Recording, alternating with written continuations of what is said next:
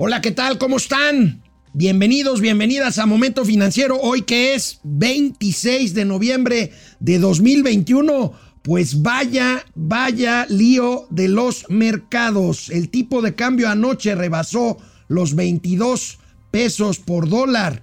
Ya se regresó un poquito, está en 21.80, pero vaya, vaya lío este. Ya estaba presionado el peso por el tema del Banco de México interno, pero ahorita pues se debe a las incertidumbres. Eh, los capitales están refugiando en el dólar por la incertidumbre de una nueva cepa de COVID en Sudáfrica y bueno, pues la cuarta ola en Europa.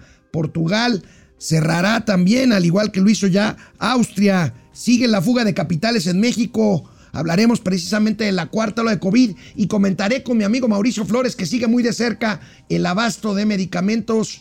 Pues un desplegado hoy de la UNOPS, que quiero que me lo explique porque yo ya no entiendo absolutamente nada. Tendremos, por supuesto, los gatelazos de este, que es, que hoy es viernes y los mercados lo saben.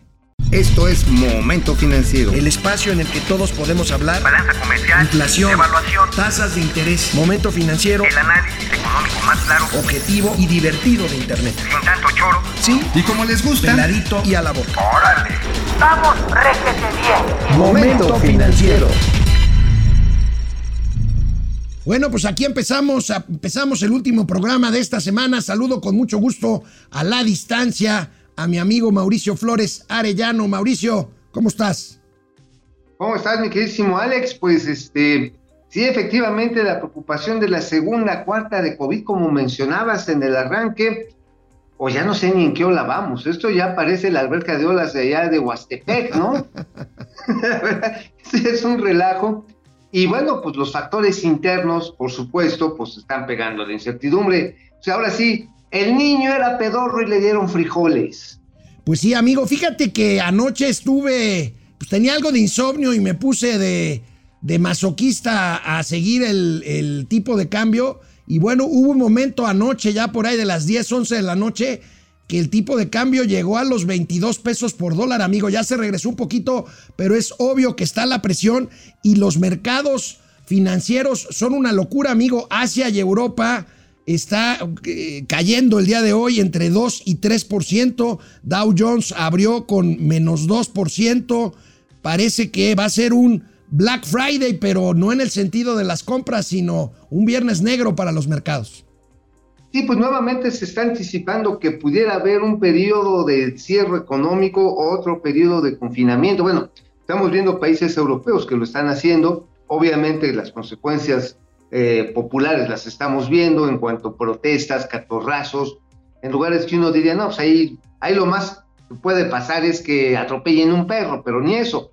Sin embargo, la bueno, que las nuevas cepas que están brotando se han detectado y han alarmado en Japón, que han alarmado en Viena, que han, han pues, apotagado a la gente en Ámsterdam, en Holanda, y se pues genera esta tensión y esta preocupación de que, por un lado, si bien es cierto que la vacuna ha controlado, la vacuna anti-COVID, los, eh, pues, los contagios y también las muertes, pues el mismo virus va mutando y puede llevar a que las autoridades sanitarias del mundo eh, pues propongan, planteen y los gobiernos lo ejecuten un nuevo encierro para evitar mortandades todavía mayores que los de las olas anteriores. Ese es el gran temor global que hoy nos afecta a todos. ¿eh?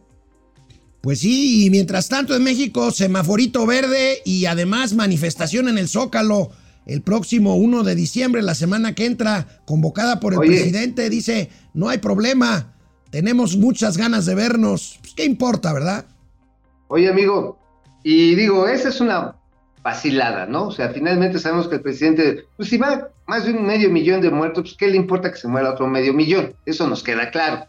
Este, a la regenta Claudia Sheinbaum, pues es más o menos lo mismo, ¿no? O sea, digo, ella mientras no se le desbarate la popularidad, pues deja las actividades y la gente, pues, eh, ya se confió y pues es un cóctel perfecto para el desmadre.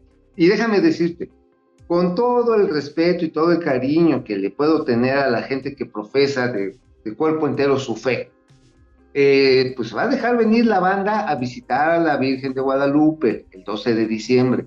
Y ahí sí no hay manifestación que se le compare, ahí son millones, 5 millones en promedio de personas Ujú. que van al santuario del Tepeyac.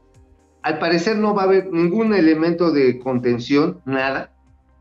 Me da pánico pensar que mucha gente vaya a conocer precisamente a la, a la Virgen de Guadalupe con anticipación. Híjole, sí, tienes toda la razón. Vamos a ver qué pasa preocupa, con eso. Recuerdo que el año pasado lo comentamos y hubo acciones de contención que no evitaron la llegada de peregrinos, pero que sí eh, hizo que esta fuera mucho menor de los 5 millones en promedio que cada año vienen a ver a la morenita del Tepeyac. Sí, es cierto. No, y lo vimos, el rebote de infecciones y de muertes en el mes de enero y febrero, amigo, fueron realmente dramáticas. Los hospitales COVID no está tan lejos que estaban funcionando todo el tiempo, hasta entrando marzo es cuando empezó a mainar esto. De veras, creo que estamos jugando con fuego, más bien estamos jugando con un, este, con un virus que no sabemos cómo nos va a rebotar. Pues sí, amigo, hay datos de que los hospitales están otra vez registrando incrementos en las camas para atención COVID. Pero bueno, pues ahí estamos. Vamos, regresamos a los temas estrictamente financieros, amigo. Vemos estos datos que parece ya una cantaleta, un disco rayado, amigo. Eh, lo que traen hoy eh, los periódicos sobre la fuga de capitales que hemos estado duro y dale aquí en Momento Financiero, ya lo hemos documentado, pero mira, mira los datos que traen ahora eh, periódicos como Reforma, periódicos como El Economista, 1147% más de salida de capitales de los mercados mexicanos por parte de extranjeros. Y bueno, pues aquí tienes el economista, dice, bonos de México por 14.596 millones de dólares vendieron en el tercer trimestre extranjeros. Vaya, vaya, por si algo faltaba, amigo, ahí tenemos el cuadrito. Tenencia de extranjeros, menos 7 mil millones de dólares, de mexicanos, menos 7 mil millones de dólares, da los 14 mil millones de dólares que estamos, que estamos comentando. Por si esto fuera poco, ahí tenemos la gráfica con el gran eh, aumento en la salida de estos recursos de tenencia en valores gubernamentales mexicanos. Y pues por si fuera poco, amigo, porque tenemos inflación, tenemos estancamiento económico, tenemos presión del tipo de cambio y tenemos fuga de capitales. Vaya pesadilla. Y bueno, tenemos incertidumbre, que ese es finalmente el elemento más riesgoso. Mira, no quiero echarle sal, no me quiero, no quiero augurar eh, desastres, no quiero ser el pájaro del mal abuelo, perdido, perdón, del mal agüero. Pero lo que sí puedo decir, lo que sí puedo decir es que esto puede generar una situación embrionaria parecida a la de la, de la gran crisis de 1994, del error de diciembre. Este, y mira, amigo, la verdad es que tenemos situaciones muy diferentes, no, es, no, es, no se puede comparar, las circunstancias económicas son absolutamente, eh, pues ahora sí, muy, muy contrastantes. Antes nada más había bandas de flotación de tipo de cambio, ahora hay un tipo de cambio libre. Sin embargo, también tenemos cómo se presentan funcionarios ante los cuales, ante el Banco Central, que están cuestionados en cuanto a su eventual capacidad para mantener la, autonomía y pues echarle para adelante al Banco de México en las decisiones soberanas que tenga que tomar para atajar todas estas circunstancias. Además tenemos un entorno, y eso sí es muy parecido, un entorno institucional que se empieza a presentar hostil a la inversión. Y mira que con Carlos Salinas de Gortari, pues se le dio manga ancha que los capitales privados nacionales y extranjeros pudieran expandir sus negocios. Cosa que no es el este, caso ahorita. Ajá, y que no es el caso ahorita. Eh, entonces, las posibilidades de que el nerviosismo se vea aumentado por esto puede precipitar una circunstancia que, mira, toco madera, toquen el, el tronco que tengan cerca, agarren. Pero esto puede precipitar lo que hemos venido diciendo, un abrupto cambio en todas las señales económicas. Y, brother, los dos elementos que más le interesan al presidente es uno, su popularidad y el tipo de cambio. Y ya ni ah, siquiera el tipo de cambio, amigo, pues ya ves, ya anda por 22 pesos. Sí, no, y- pero a ver, ¿qué van a decir este, los econochairos? A decir los econochairos. No, no, ya Porque nos dijeron de cosas porque dicen que cuando el presidente decía que iba a mantener el tipo de cambio, decíamos que no dependía de él y ahora que está devaluada la moneda, le echamos la culpa a él. Vaya, maromas. No, y también van a decir, no, lo que pasa está en que se fugaba más capital con Felipe Calderón, cosa que no van a encontrar con el PRIAN. Eh, y mira, lo que también van a decir, y va a ser la justificación oficial, bueno, es que esos capitales que se ven, ya lo veo en una mañanera, que digan, esos capitales se fueron porque son golondrinos, están especulando, no los necesitamos, puchicaca, los va a decir. Y no, lo que nos interesa es la inversión productiva, los que sí se la rifen con México. Este, sin entender, neta, sin entender que son vasos comunicantes. Claro. Oye, amigo, justo ayer que informábamos de este retroceso en la economía mexicana al tercer trimestre del año, el Banco de México difundió la minuta de su última junta de política monetaria. Y vaya, pues se habló de muchas cosas. Se habló de que si la inflación es transitoria o no transitoria. Ahí estoy seguro que Gerardo Esquivel sigue defendiendo que es un fenómeno transitorio. Vamos a ver las notas y las referencias que hay, que hay Ah, al respecto de la minuta, eh, pues en un momento muy delicado en donde la incertidumbre está asociada con el cambio de jinete a mitad del río en el Banco de México, la llegada de Victoria Rodríguez Ceja. Así es, y fíjate que ya no es el elemento, ahí tenemos los encabezados, los tenemos eh, acerca de las noticias, Creo- porque, Creo que ya se les atoraron los encabezados allá abajo. bueno, pues es que pues, cuando los encabezados, Sí, eh, creo que los encabezados, cuando la cabeza es ancha, se atora donde quiera. Bueno, ahí está, Gradualidad en el ajuste de de- tasas bajo discusión en el Banco de México. Hay incrementos mensuales anualizados de más de 50% de los genéricos en el índice nacional de los precios al consumidor. Pues ahí está la discusión. Me parece Oye. que ya está claro que no es que no es transitoria. Y a mí me llama la atención este análisis del financiero, amigo. Fíjate, midieron el número de veces que se mencionan las palabras en la minuta de la última junta. La palabra inflación, se mencionó 192 veces. La palabra Presiones, presiones. 59. Perdón. Presiones 59. O sea, no manches, una cuarta parte. Precios O sea, 55 veces, amigo. Y bueno, pues este COVID se menciona poco, aunque pues esto cambió de ayer para hoy, porque con la ola nueva o con la variante nueva, la cepa nueva esta de Sudáfrica, pues ya parece que el mundo está pensando en que vamos a volver a días oscuros en cuanto a la salud se refiere. Oye, pero la nota estaba en el balazo que no mencionaste, amigo, en la nota del economista, que dice, eh, la inflación no es transitoria, lo que mencionabas. En la nota del economista, no sé si la puedan, en el balazo, lo que está en texto azul, exactamente, a ver si la vuelven a poner, ahí está. Presiones inflacionarias no son transitorias, es decir, no se van a ir cuando lleguen los santos reyes, no se van a ir cuando la suegra se regrese a la casa, no se va a ir no se va a ir cuando, pues no sé, el presidente diga que ya se fue. No, la inflación, ya lo dijimos, amigo, es parte ya estructural de la economía mexicana, es una inflación estructural, es una inflación de costos y esta se está incorporando a los precios finales y desafortunadamente estamos en una espiral que, mira, me da pánico platicarla, pero te reduce el consumo, por Oye, lo tanto, y- reduce las expectativas y de ya inversión. Y ya te diste cuenta que para enfrentar esta eh, pues delicada situación y gran cantidad de retos, por primera vez la Junta de Gobierno del Banco de México va a tener cinco miembros, ninguno de los cuales es egresado de las propias filas del Banco Central. Sí, efectivamente. Sin embargo, pues los tres que ha puesto esta administración Han salido buenos, es que- ¿eh? salieron buenos. O sea, es decir, no necesita ser este. O sea, mira, lo voy a poner muy coloquial. No necesita ser un perro de raza para saber ladrar. Está bien. Ahora, a mí, no. a mí me encantaría, y seguramente a ti también, que Victoria Rodríguez Ceja nos callara el hocico a todos los que hemos dudado de su capacidad para llegar a presidir el Banco de México.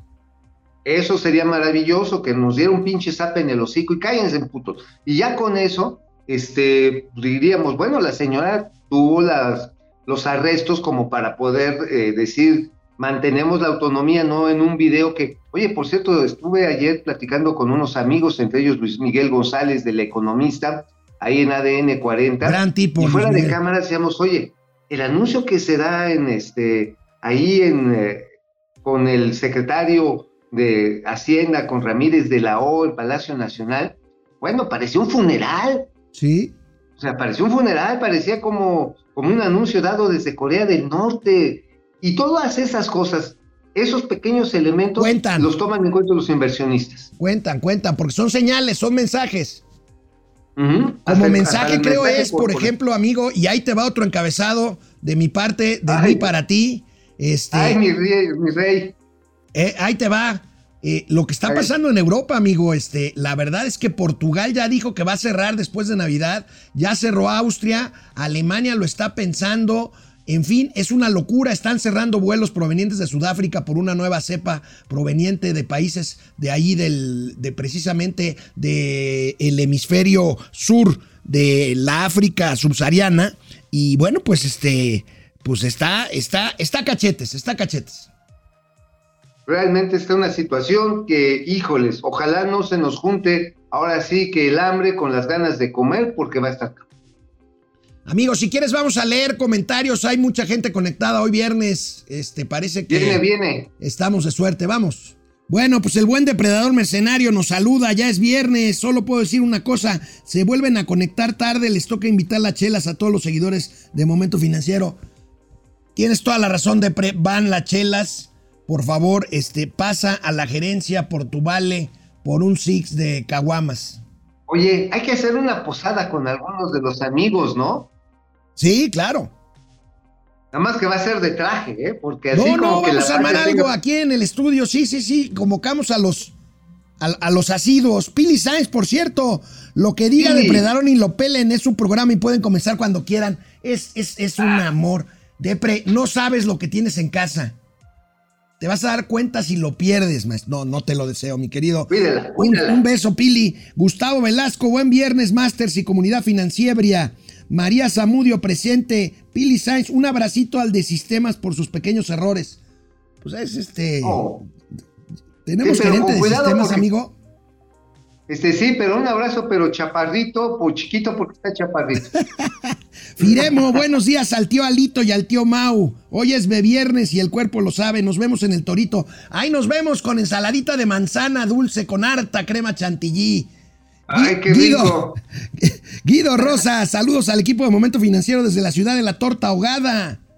Ay, Jalisco, Guadalajara. Guadalajara. Qué ganas de estar por allá. Leti Velázquez, buenos días, queridos. Ayer los perdí porque no llegó la notificación y no los encontré. Leti, lo lamento. Perdón. María Elena González González desde Monterrey. Juan Ramón, no. Buen día, excelente fin de semana. Bueno, vamos a lo que sigue, ¿no? Vámonos a lo que te truje, chencha. Oye, amigo, fíjate que este, el outsourcing, eh, dice la minuta, la propia minuta del Banco de México, dijeron ahí los miembros de la Junta que el outsourcing, la reforma al outsourcing, afectó al crecimiento, amigo. Esto me sorprendió porque no se había hablado, por lo menos abiertamente, de este, de este tema. Nosotros lo habíamos tocado, pero pues una cosa es eso y otra cosa es que los miembros de la Junta en una sesión de política monetaria hablen de razones por las cuales se afecta al crecimiento y al empleo y lo pusieron con todas sus letras. Bueno, amigo, nosotros dijimos que iba a ser un balazo en las patas, pero ahí van. No, sí, la justicia laboral, que mueran los vampiros, que mueran los chupasangre. Y verga, para atrás. O sea, compañero, a ver, dos y medio millones de trabajadores tercerizados hoy no tienen empleo formal. Están viviendo de algo, haciendo chambas, buscando dos y medio millones que antes tenían todas las prestaciones. Por ejemplo, la industria de la construcción hoy vive un momento muy grave, pero además de toda la gravedad de la gravitacional, tienen un problema bien cañón. Tienen el problema de que, por ejemplo, tú vas a construir un edificio, te lo había explicado, con- me contratas a mí, que sé poner vidrios, este, yo contrato al carpintero y el carpintero tiene que contratar a un barnizador. Bueno, resulta que tú, propietario, vas a tener que ser responsable laboral de mis trabajadores, del carpintero y el del barnizador. Y luego, espérate, esa no es toda. Después, ahora sí, ahí te dejan ir el madero en el momento, en el momento en el que terminas tu edificio, lo empiezas a vender y del, desde el barnizador, el carpintero y acá, Oye. amigo que trabajó de plomero, Y para acabarla de fregar, terminas el edificio, terminas el departamento y va y te toca a tu vecino Salón Sam- Simón Levy queriendo tumbar la puerta a patadas. Vale, madre. Sí, porque va a ir a cobrar los derechos de todos los trabajadores anteriores. Ya tuviste utilidades y te la van a ir a reclamar. Igualito que Levy, güey. Igualito que Simón Levy. Oye, ¿te Entonces- contestó? ¿Te contestó? No, pero se dedicó a este a echarle tiro ahí a, ¿cómo se llama? A, a nuestro querido y siempre respetado empresario, este, don Ricardo Salinas Pliego y también a Claudio X González y que era una campaña de la ultraderecha para desprestigiarlo.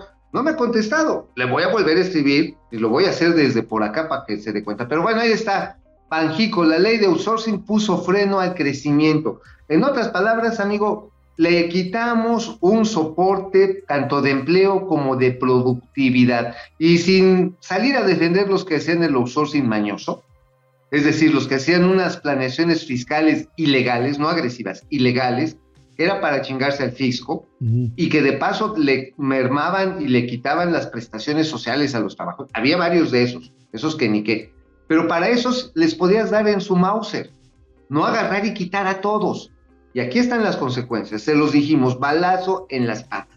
Así Ya es, amigo, y ahorita no hablemos de balazos, sino de balanza. Hoy el INEGI dio a conocer los resultados de la balanza comercial. El comercio exterior, pues, al mes de octubre. Fíjate, a ver qué opinas de estas cifras. Déficit comercial de 2.700 millones de dólares al cierre de octubre, contra un superávit de 6 mil millones del mismo mes del año pasado. En los primeros 10 meses de este año, la balanza comercial presenta un déficit de casi 12 mil millones de dólares, amigo. Fíjate, eh, esta contención de las compras internacionales, ahí la podemos ver de alguna manera, este, pues viene, me estoy refiriéndome a las importaciones, están creciendo menos rápido. Esto es importante. Las petroleras siguen creciendo porque pues, la capacidad de refinación sigue estando eh, reducida, no están reparadas mucho. Se han estado queme y queme refinerías, tú lo has visto, eh, debido a que han estado fallando. ¿Sabes por qué, amigo? ¿Sabes qué ha estado fallando? Y esto es grave, el almacenamiento de combustóleo. Ok. Y esto, pues lo que genera eh, son este tipo de accidentes porque lo tienen que estar calentando y luego trónale, papá. Les Pero bueno, más allá de esto, lo que tenemos también está en que las exportaciones, las petroleras por el precio se han ido para arriba, pero las no petroleras, eso en la variación, este, a- nada más del mes de octubre, segunda columna, tercera línea, las no petroleras registran un retroceso de menos 3.5% y en particular en esa misma línea, en la variación mensual mes a mes, este, pues tenemos una caída de menos 4%. Y automóviles que pues están afectados por las redes logísticas que se nos hicieron pedacitos, menos 21.8%. Definitivamente, amigo, lo que estamos viendo es que pues, estamos otra vez petrolizando las exportaciones mexicanas. Eso no es buena noticia. No, claro que No. Claro que no. Aunque los precios estén altos, pues este, finalmente los precios del petróleo son volátiles y México ya había logrado darle la vuelta a esa página de despetrolizar su economía, ¿no? Sí, y mira, por eso, insisto, sí tiene mucha valía y bueno, finalmente es un buen propósito. Hasta que no sea realidad, será un buen propósito. Este que se pronunció en la cumbre de los tres líderes de América del Norte, pues de que teníamos que ponernos de acuerdo para hacer una serie de cosas, amigo, una serie de cosas para lograr integrar producciones eh, estratégicas en, el mismo, en la misma región de América del Norte entre ellos los chips. Obviamente, pues vamos a necesitar tener el comercio con los chinos. Esto no es crear una, una fortaleza de la pureza en la que no entre nadie, pero sí es urgente darle salida a problemas. Mira, te había platicado el tema de, de la arena sílica, ¿no? Sí. Ajá. Sí, y no es solamente porque ya no haya arenita para que sientas interesante cuando No, no, vas a no, la amigo, playa. tú, tú estabas pensando en la arena sifílica, pero te entiendo bien. Bueno, la arena sifílica, eh, que es sílica, no hay. Y no hay ni para hacer botellas. neta, estoy hablando de los tequileros así, del tamaño de cuervo, por ejemplo. O sea, que es el principal. No tienen, no tienen vidrio. Pues no están encontrando, les está saliendo, pero les está saliendo carísimo conseguir. Y este tipo de, de harinas, de este tipo de silicatos, se utiliza también para elaborar las fibras con las que se fabrican las ruedas, las llantas de los vehículos. Fíjate, amigo, estás diciendo otro detalle, ya van varios que nos dices de cosas que aparentemente nadie ve, detalles que explican en su conjunto pues el fenómeno inflacionario que estamos viviendo, ¿no? Las ceras, por ejemplo, amigo, las ceras, este, que uno diría, ay, ¿a poco tienes muchas veladoras en tu casa? O celebras cumpleaños cada día. No, las aceras y los aceites son fundamentales y ha crecido su importación porque ha caído la producción en nuestro país. No, claro, Es no, pero además hablando de las ceras, pues tú eres un alto consumidor de cirios pascuales, entonces este pues este ta- también eso No, eso pero influye. mira, Amigo, ¿sabes para pero? ¿de, de qué Para escribiste el día de hoy? Ah, no, te iba a decir de los lubricantes, amigo. Los lubricantes para maquinaria y vehículos son fundamentales. Pero bueno, eso de los lubricantes, yo sé que a usted a eso ya no se le da, así que mejor vamos a platicar de lo que escribí el día de hoy, hermano. Oye, hermano, escribí, ahí va la interplatanaria intergaláctica. ¿A quién crees que van a poner a distribuir medicamentos? ¿A quién crees que ya están diciéndoles? Al ejército. A huevo. A huevo, sí, sí, sí. ¡Tarán! Sí, al ejército mexicano, neta, no es, no es más rabasada.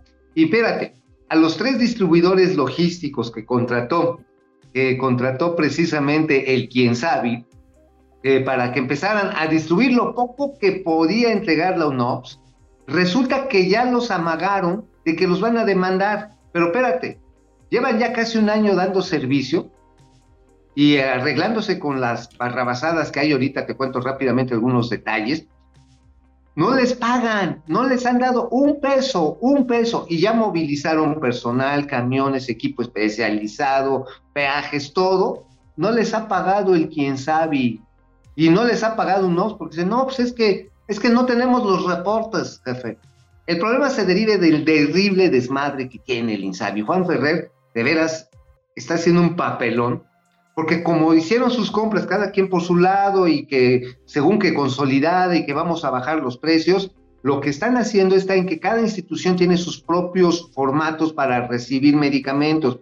Y está sucediendo, me estaban platicando casos así realmente surreales, de que por ejemplo llegan medicamentos en frío. O ya ves que hay vacunas, que hay, este, por ejemplo, las diálisis tienen que llegar con temperatura controlada llegan a una clínica, a un hospital, no sé, en, este, en Durango, dicen, oiga, pues aquí están los productos de la red en frío.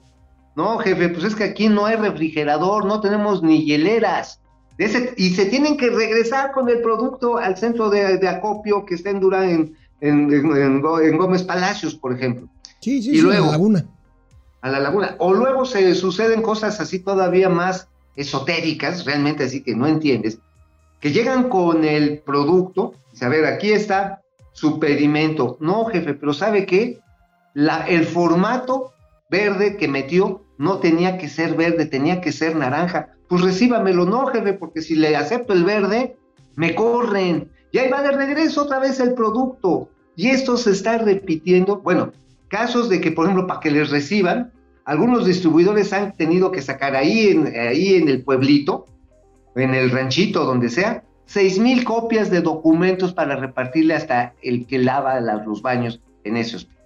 Es un desastre. Entonces, Ahorita, algo que ya estaba solucionado, ya se hizo un desorden, no les pagan, los van a demandar y les van a echar al ejército. ahorita más adelantito te quiero presentar un desplegado que publica hoy en todos los periódicos la UNOPS para que me lo expliques porque yo ya no entiendo nada. Pero antes de pasar al siguiente tema, amigo, me están pasando aquí una nota que me llama la atención. Fíjate, el presidente Alberto Fernández de Argentina acaba de prohibir la venta de pasajes al exterior pagados con tarjeta de crédito.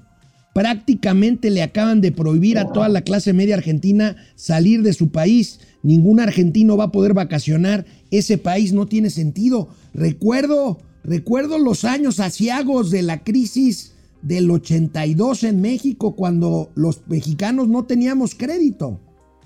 Oye, esto no es un corralito, es un corralote. Es un corralote para que la gente ni siquiera se vaya. Ahora, me parece una aberración de que te prohíban utilizar crédito. Seguramente para atajar, quieren ellos, según supongo, atajar una inflación que estamos hablando de arriba del 50%. Seguramente es lo que quieren detener son los movimientos interbancarios con los cuales la gente obtiene liquidez, adelanta consumo, pero obviamente le mete presión al circulante existente y quieren constreñir la economía, a la circulación monetaria, a su figura más esencial, más elemental, que es el M1. El M1 son billetes y monedas. Regresar a una economía, cuando menos eh, la que no se pueda ir a, a viajar, que solamente lo haga con efectivo.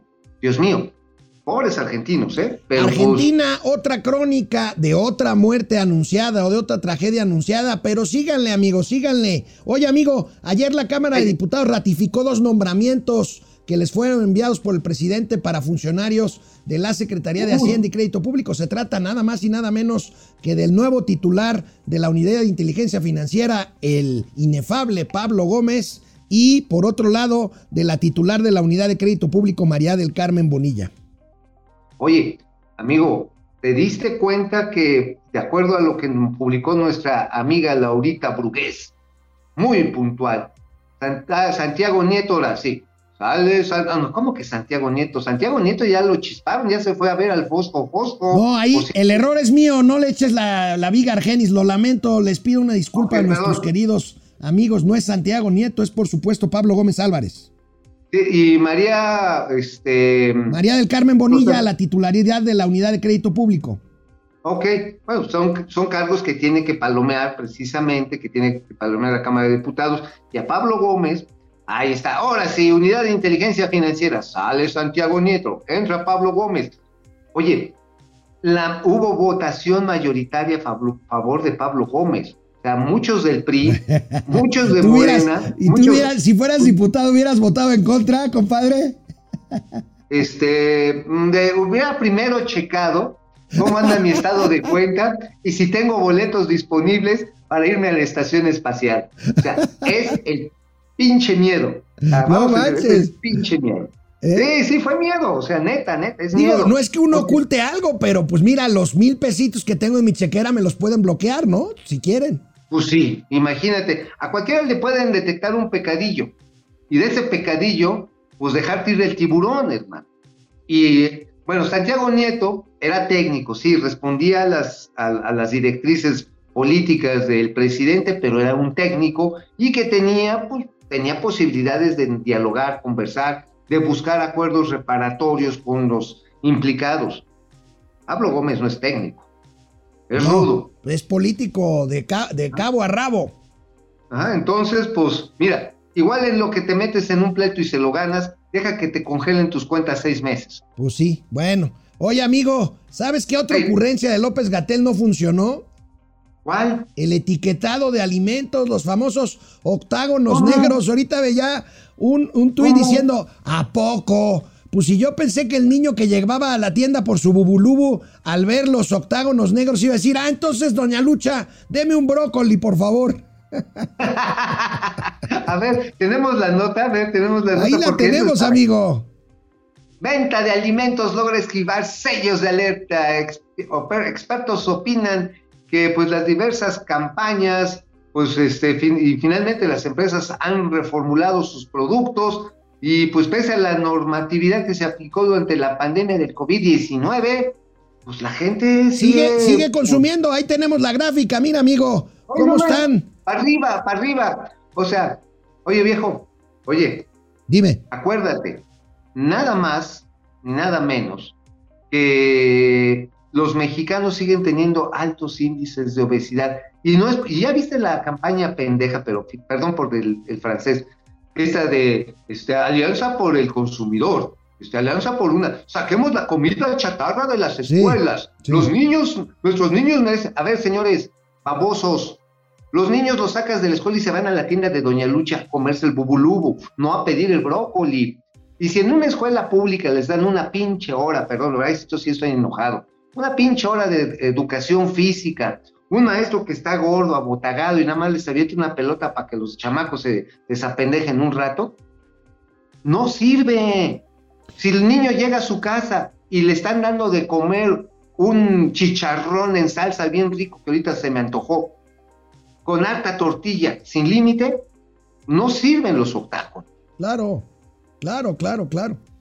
Eh, eh, es la vitamina T, la, eh, la vitamina T y el sedentarismo lo que ocasiona la obesidad en México. Taco, torta, Ah. tamal y H de huevonada, ¿no? Oye, sí, oye, pero también otra cosa que tiene que ver ahí, amigo, es que la industria tuvo un gasto extraordinario, se aumentaron sus costos extraordinarios en 20 mil millones de pesos por esta ocurrencia del doctor Gatel. Por, ¿Y te por que- etiquetar todos sus productos. Ajá. Y te acuerdas que el propio doctor Gatel decía, no, es que la comida chatarra es un elemento que propicia el COVID. Pues claro, se le había salido la pandemia, sigue fuera de control. Y el menso, pues agarró, se la agarró contra el chocolate abuelita, que contra el Melvin de los Choco Crispies, la agarró contra el osito bimbo. Bueno, hoy ya no puedes tener estas figuras en los productos, porque si no, es que si el niño ve un elefantito bailando y dice, ah, yo quiero parecerme al elefantito, ¿no? este, oye, a ver, amigo, tú ves un, un cico y a poco si quieres ser como el cico. No, no, no, no, no, no. Vamos a leer no. comentarios de nuestros amigos que se conectan con Momento Financiero. Vamos. Bueno, pues sí tenemos un buen- una buena cantidad de seguidores ahorita, aunque sea viernes. Aleluya Lecky tiene que pagar los bonos de gobierno y el gobierno quebrado. Aleluya Lecky también, México sin medicamentos. Ahorita vamos a ver este desplegado de los UNOPS, que la verdad es que qué poca madre. Jacob Frías, ¿cómo creen que hay inflación si eso no existe? Es más bien que, pa- que pagan ese impuesto del bienestar, que gracias al Tlatuani ya estamos en, en Noruega, dice Jacob Frías. Flores Roy, hace mucho que no la leíamos. ¿Y qué tal la senadora Sánchez Cordero pidiendo que le den los argumentos legales para ver si impugna o no el decretazo? ¿Así ejercía Híjoles. como ministra de la Suprema Corte? Oye, qué cosa, ¿eh? O sea, Bueno, Es van, a, este- van- van a impugnar. va- o sea, mira, claro. ya sean los senadores de oposición o el INAI, van a interponer una controversia constitucional. Tienen facultad los legisladores por sí mismos para interponer una controversia, ¿no? Sí, claro, sin lugar a dudas. Pero luego los directamente afectados. Oye, por cierto, fíjate que estaba hablando, este, después de la entrevista que tuvimos ayer con nuestro amigo Adolfo, Adolfo González de Temes Sourcing, tuve ahí una, un intercambio de tweets, de tweets, de, de messengers con el señor Rogelio Jiménez Pons. Y me decía, no, no, no, dice, para nada, dice, dice, no, esto, de este decreto, dice, no nos va a eximir de cumplir la ley en caso de que, este, de que nosotros tengamos que irnos más rápido. Nos da facultad para hacer las cosas más rápido, pero si violamos la ley, violamos garantías y derechos humanos, nos pueden fincar responsabilidades hasta de bote, ¿eh? O sea, habrá, que darle el beneficio de la duda mira. a don Rogelio. Vamos a ver si es cierto. Aleluya, sí, no, sí, tormenta perfecta y lo advertimos. El Pidio Ortega, saludos a todos, aunque sean chairos. Sal- Lucía Mejía, buenos días haciendo home office. Padrísimo, Lucía, hoy en viernes. Al ratito, como a la una ya, una chelita, ¿no? Francisco García Eso- se agradece que hayan corregido los problemas de audio que estaban teniendo. Ya parecía que les llegó la austeridad. Bueno, ayer te digo que me conecté a la red esta del bienestar, esa que de Pepe Merino, que dicen que funciona muy bien aquí en el DF, Oye, que vale sí. para puras margaritas. Oye, estaba bien pinche tu transmisión, hermano. Así te quedaste estrabado hasta con los ojos tipo Mario Delgado, así echados para adelante. Jacob Frías, Esperanza Muñoz desde Atizapán de Zaragoza, me encanta verlos. Gracias, Esperanza. Salud. Vamos con el tema de la UNOPS y de ahí se va a derivar el primer gatelazo que hoy es presidencial. Vamos. Viene para acá. Amigo, pues a pesar del rezago, del regaño presidencial que dijo, no quiero oír más de desabasto de medicamentos, la UNOPS, explícame por favor, amigo, hoy publica este desplegado en donde avisa que el lunes podemos ir a una sesión informativa para que nos expliquen que van a empezar a licitar la compra de medicamentos para el 2022, amigo. Estamos por terminar el mes de, noviembre, empezar el de diciembre, un proceso que tenían que haber empezado desde mayo o desde antes de mayo. Ay, amigo, mira, aquí otra vez la UNOPS pues está haciendo un procedimiento tardío, como bien lo estás describiendo, en el maldito periodo perro asqueroso, neoliberal. Resulta que a esas alturas ya se estaban comprando los medicamentos, porque ya estaban las órdenes, la definición de la demanda, cuántos, dónde, qué tipo, et- etcétera, todas las características de lo que querías comprar. A estas fechas ya estaban llegando los primeros embarques para surtirlos el primer trimestre y se preparaba el fallo para en los subsecuentes tres trimestres.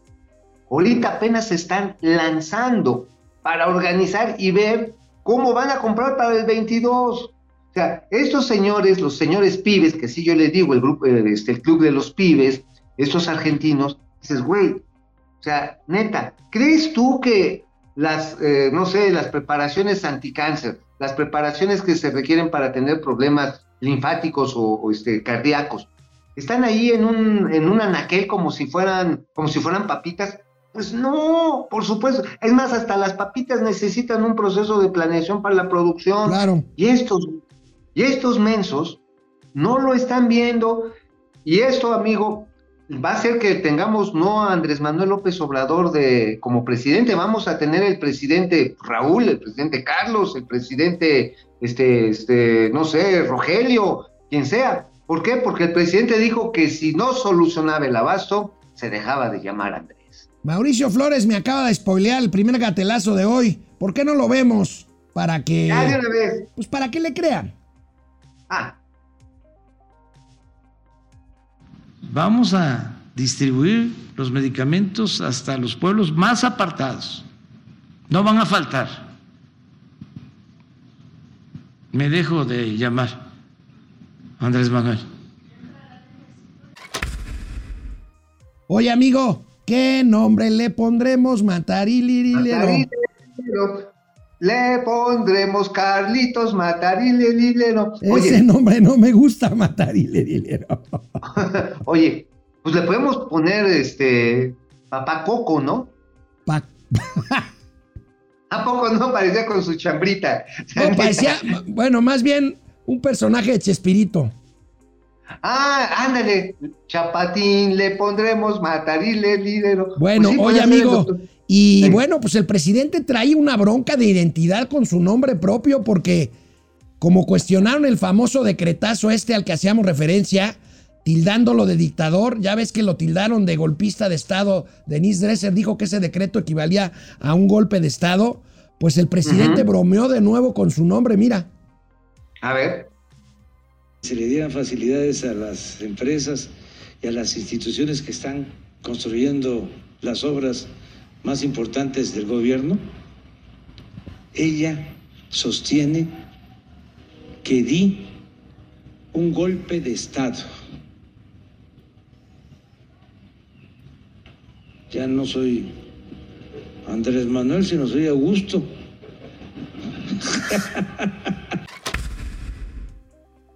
Augusto López No. Obrador, ¿te suena? Augusto, pues, pues sí, podría ser el sucesor, ¿no? Augusto López, también ya me falta el otro apellido, ¿no?